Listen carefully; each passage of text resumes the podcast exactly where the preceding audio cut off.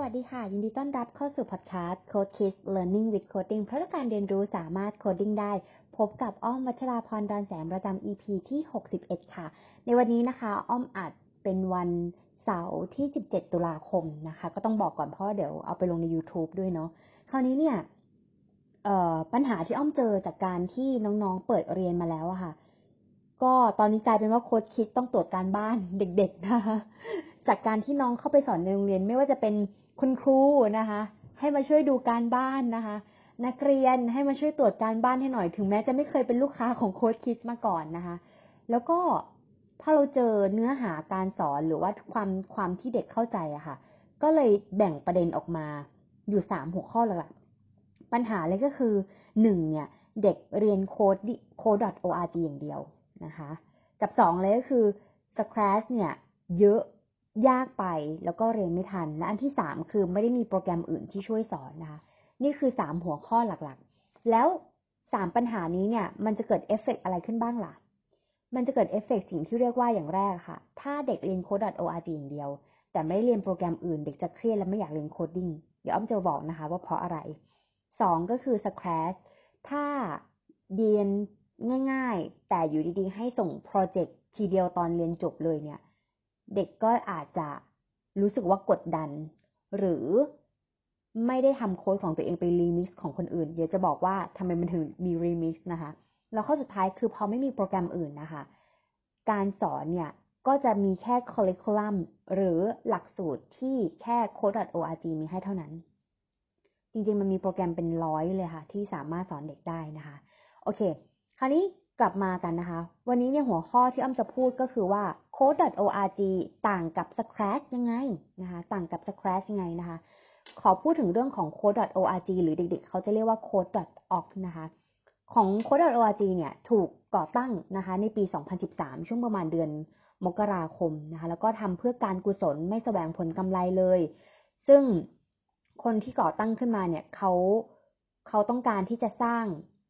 ให้เด็กๆเนี่ยมีความรู้เรื่อง coding ที่อเมริกาก่อนเนาะแล้วก็ให้เรียนเกี่ยวกับเรื่อง computer science นะคะผ่านเว็บไซต์ฟรีนะคะ มีหลักสูตรที่สามารถจับต้องได้นะคะ แล้วก็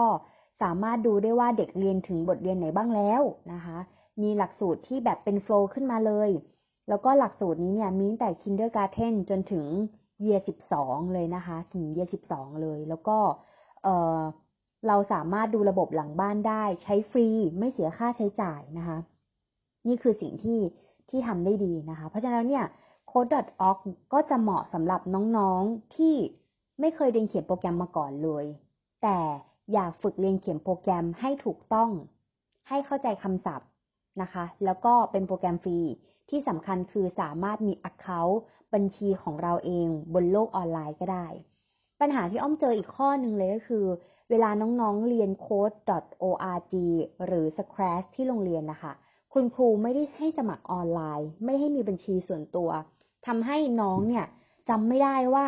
เรียนถึงบทเรียนไหนแล้วทำไปถึงไหนแล้ว แล้วถ้าฉันเคยเรียนบทเรียนนี้แล้ว ถ้าจะกลับไปดู กลับไปแก้ไขเนี่ย น้องเขาก็ลืมไงคะก็ต้องมานั่งทำใหม่นะคะ เพราะฉะนั้นเนี่ยสิ่งที่ code.org ทำได้ดีเลยคือฟรี อย่างแรกคือฟรีก่อน อย่างที่สองคือใช้บนออนไลน์นะคะ อยู่ ที่ไหนของโลก ถ้ามีอินเทอร์เน็ตสามารถใช้ได้เลย เปลี่ยน device ได้ จะทำในมือถือ จะทำในคอม จะทำในแท็บเล็ตได้หมดเลยนะคะ แล้วก็เป็นจุดเริ่มต้นที่ดี เพราะว่าเขาจะมีคอริคูลัมที่เรียงมาให้เลยอะค่ะ ตั้งแต่ pre ตั้งแต่จน advanced เลยตั้งแต่ kindergarten จนถึง year 12 ก็จะมีแบ่งมาด้วยว่ามี AI มี Minecraft นะคะ มี Angry Bird นะคะสำหรับน้องๆที่สนใจ แล้วก็ ต้องถูกต้องเท่านั้นถึงจะให้ผ่านด่านนะคะ สิ่งที่ code.org เขาทำเลยก็คือ ต้องถูกต้องเท่านั้นถึงจะให้ผ่านด่าน ดังนั้นเราอะค่ะ ก็จะฝึกการจัดการ เช่น สมมุติว่าให้ Angry Bird ด่านที่ 10 ให้ Angry Bird เนี่ยจากจุดนี้ไปอยู่อีกจุดหนึ่ง โดยใช้บล็อกแค่ 10 บล็อกเท่านั้น ทั้งๆทที่โค้ดมันยาวมากๆเลยค่ะ โค้ดจริง ๆ ถ้าใช้บล็อกแบบลากวางเนี่ยประมาณ 20 แต่เขาบังคับว่าไปถึงตรงนั้นแค่ 10 บล็อกเท่านั้น หน้าที่ของน้องๆอะค่ะ จะต้องลากบล็อกยังไงก็ได้ จะทำยังไงก็ได้ จะทำยังไงก็ได้เพื่อให้ไปถึงเป้าหมายแค่สิบบล็อกเท่านั้น และถ้าเกิดมันเกิด error ขึ้นมา เขาก็จะบอกว่ามัน error ตรงไหน มัน bug ตรงไหน เพราะอะไร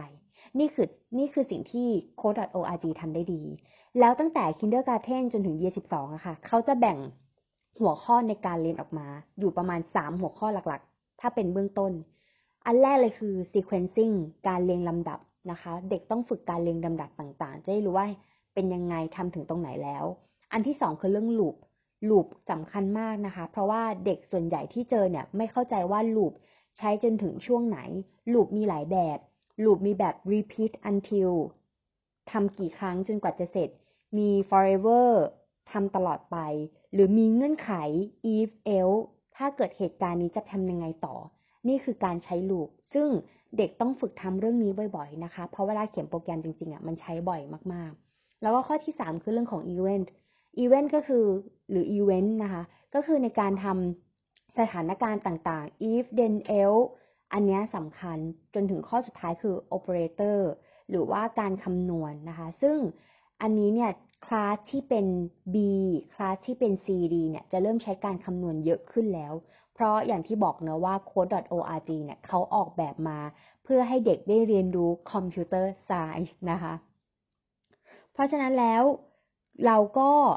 ถ้าน้องๆเริ่มต้นใช้ code.org ดีมากๆ แต่มันจะมีเหตุการณ์หนึ่งค่ะ ในเคสหนึ่งเนี่ยมีน้องคนหนึ่งมาเรียนกับกับโค้ดคิดเมื่อปีที่แล้วตอนหกขวบ โปรแกรมที่น้องเรียนเนี่ยมีทั้ง Microbit Scratch เอ่อ YouTube Sticker Line เนาะ เพราะว่าคุณแม่น่ารักมากๆ อยากให้น้องเด็ดได้เรียนอะไรใหม่ ๆ ทั้งๆที่น้องบ้านอยู่ ราชพฤกษ์นะแต่มาเรียนที่ประตูน้ำเนี้ยค่ะ ก็มาค่ะ มาเรียนแล้วน้องก็น่ารักมาก น้องเป็นผู้หญิง ผ่านไปหนึ่งปีค่ะ ปีนี้นะคะกลับมาเจอน้องอีกทีน้องเก่งมาก เก่งจริง ๆ นะเก่งจริง ๆ เก่งขนาดที่ว่า code.org ที่ครั้งแรกที่เขาจับอะคือ Angry Bird แต่ตอนนี้เขาทำเลเวลดีแล้ว level D ก็คือแบบ เลเวล12อะค่ะ เลเวล12 ต้องใช้หลักตรรกะคณิตศาสตร์ ระดับมัธยมถึงจะสามารถแก้สมการได้ แต่ว่าตอนนี้น้องแค่เจ็ดแปดขวบเอง ห่างกันตั้งห้าปีทำยังไงดีอ้อมก็พูดคุยกับคุณพ่อคุณแม่ว่า เออเนี่ยช่วงโควิดที่ผ่านมาเราไม่ได้เจอกัน แล้วพอมาเจอกันอีกทีเนี่ยน้องเก่งมากๆเลยไม่ทราบว่าทำอะไรมาหรอคะคุณแม่ก็บอกว่าด้วยความที่คุณพ่อเข้าใจเรื่องเทคโนโลยีอยู่แล้วนะแต่แล้วคุณแม่ก็คอย support กิจกรรมให้น้องๆเนี่ย คุณพ่อคุณแม่ก็ได้แชร์มาว่า ช่วงหลังจากที่ที่ทาง Code Kids ได้มาเรียนน้องไม่ได้มาเรียนกับ Code Kids อะค่ะ น้องก็กลับไปทำเองต่อ แต่ว่าพอกลับไปทำเองต่อเนี่ยก็ก็ต้องก็ต้องพัฒนาเรื่อยๆเนาะทำเป็นด่านๆไป ซึ่งคุณแม่ก็ให้เงื่อนไขว่าหนึ่งวันนี้เนี่ยจะต้องทำให้หนึ่งบทเรียนก่อน ซึ่งบางทีหนึ่งบทเรียนเนี่ยมันมีประมาณทั้งหมดสิบเอ็ดเลเวลใช่ไหมคะ เนี่ยขอหนึ่งบทเรียนก่อนถึงจะสามารถทำกิจกรรมที่หนูสามารถทำได้ นี่คือการตกลงกัน น้องก็ทำไปเรื่อยค่ะทำไปเรื่อย แต่ด้วยความที่ code.org ค่ะ ต้องถูกต้องเท่านั้นถึงจะให้ผ่าน ช่วงด่านหลังๆเนี่ยเริ่มยากเพราะใช้คณิตศาสตร์ระดับมัธยม แล้วก็เหมือนเขาสมองเขาไปไกลแล้ว แต่ว่าตัวเขาเนี่ยอยู่ตรงนี้ใช่ไหมคะ บางทีเขาก็จะเครียดแล้วก็จะกดดันเกินไป ก็เลยพักเบรก แล้วก็ให้น้องไปทำกิจกรรมต่างๆ แล้วน้องพอน้องเป็นผู้หญิงนอกจาก logic เรื่องจากการ coding แล้วเนี่ย น้องมีความครีเอทีฟเพราะน้องชอบดูการ์ตูนแอนิเมชันในขณะเดียวกันน้องก็เล่นเทนนิสเป็นกีฬาที่น้องชอบด้วยค่ะ เราเห็นเลยว่าเด็กหนึ่งคนเนี่ยไม่ได้เป็นแค่โปรแกรมเมอร์อย่างเดียวนะ แต่เด็กหนึ่งคนสามารถมีความรู้ได้หลากหลาย โดยเฉพาะเวลาที่เขาฝึกการ coding อะค่ะ เขาจะฝึกการคิดเป็นระบบแล้วและมีสมาธิจดจ่อได้ดีขึ้น ก็เห็นพัฒนาการของน้องแล้วแบบ ตั้งแต่หกขวบตอนนั้นที่เจอครั้งแรก จนตอนนี้เนี่ย ปีหนึ่งเนี่ยเด็กพัฒนาการเร็วมาก ๆ ในช่วงโควิด น้องจับทุกอย่างเล่นทุกอย่างไม่ต้องบอกเลย ให้ทำอะไร search ใน Google โดยที่ไม่ต้องยกมือถามอ้อมเลยนะคะเขาจัดการเองได้หมดเลย ซึ่งอันนี้เนี่ย ทักษะการใช้คอมพื้นฐานของเขาเนี่ยดีแล้ว lifelong learning เรียนรู้ได้ตัวเองมีแล้วนะคะ แต่มันถึงจุดที่ไปตอบไม่ได้แล้วก็เครียด เครียดจริง ๆนะคะ อะไรที่มันต้องถูกต้องเท่านั้นถึงจะผ่านอะ่ะ มันเครียดมากๆ แล้วเราจะมีวิธีการแก้ยังไงล่ะ มีค่ะ อีกโปรแกรมหนึ่งที่จะแนะนำให้ใช้คือโปรแกรม Scratch โปรแกรม Scratch อะค่ะ ถูกออกแบบมาโดย MIT Media Lab ที่เขาอยากจะสร้าง project ขึ้นมาด้วยการเอารูปภาพเสียงต่างๆ ที่เป็นความคิดสร้างสรรค์เนี่ย มาทำเป็น coding หรือโปรแกรมได้ มันก็เลยกลายเป็นแอนิเมชันกับเกมใช่ไหมคะ แล้วเขาก็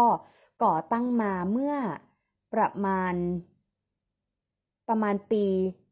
ประมาณ 2005 ค่ะ คือเริ่มเริ่มทำเมื่อปี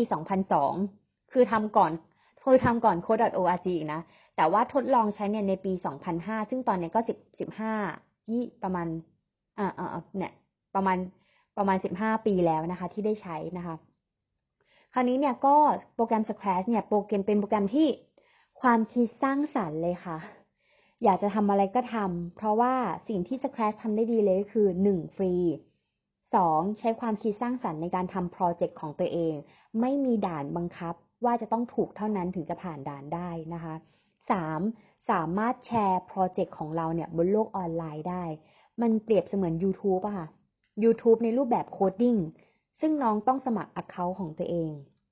เซฟโปรเจกต์ของตัวเอง แล้วก็แชร์บนโลกออนไลน์ให้เพื่อนใน Scratch เนี่ยสามารถมากดไลค์ กดแชร์ กด comment ได้ หรือในขณะเดียวกันถ้าอยากจะตรวจการบ้านนักเรียนง่ายมากเลยค่ะ แค่ให้เด็กแชร์โปรเจกต์ของ Scratch เนี่ยมาให้เรา เราสามารถดูได้ว่าโค้ดที่เด็กทำอยู่ตอนนี้มันถูกหรือผิด และสามารถแก้ไขให้เขาได้นะคะสามก็คือมีเรื่องของ interactive คือเราสามารถที่จะโค้ดฝั่งซ้ายและขึ้นแสดงผลฝั่งขวา แบบ real time ไม่ต้องรอ delay นะคะ สามารถใช้รูปภาพของตัวเองไปโค้ดในนั้นได้ค่ะคือ Import Import รูปของเราเนี่ยไปใส่ใน Scratch แล้วก็โค้ดได้นะ สามารถอัดเสียงของเราไปใส่ในนั้น แล้วทำแอนิเมชันได้นะคะถ้าใครเคยใช้ Lego EV3 ใช้ Microbit นะคะ สามารถเอาอุปกรณ์เหล่านั้นเนี่ยมาใช้ร่วมกับ Scratch ได้ ที่สำคัญมีอันนึงค่ะ คือ remix นะ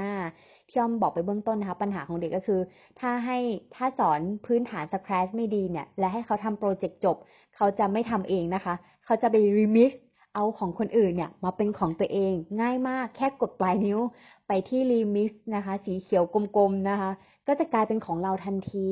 แต่ว่าถามว่ารู้ไหมก็รู้แต่จริงๆแล้วก็อยากให้น้องทำเองมากกว่านะคะ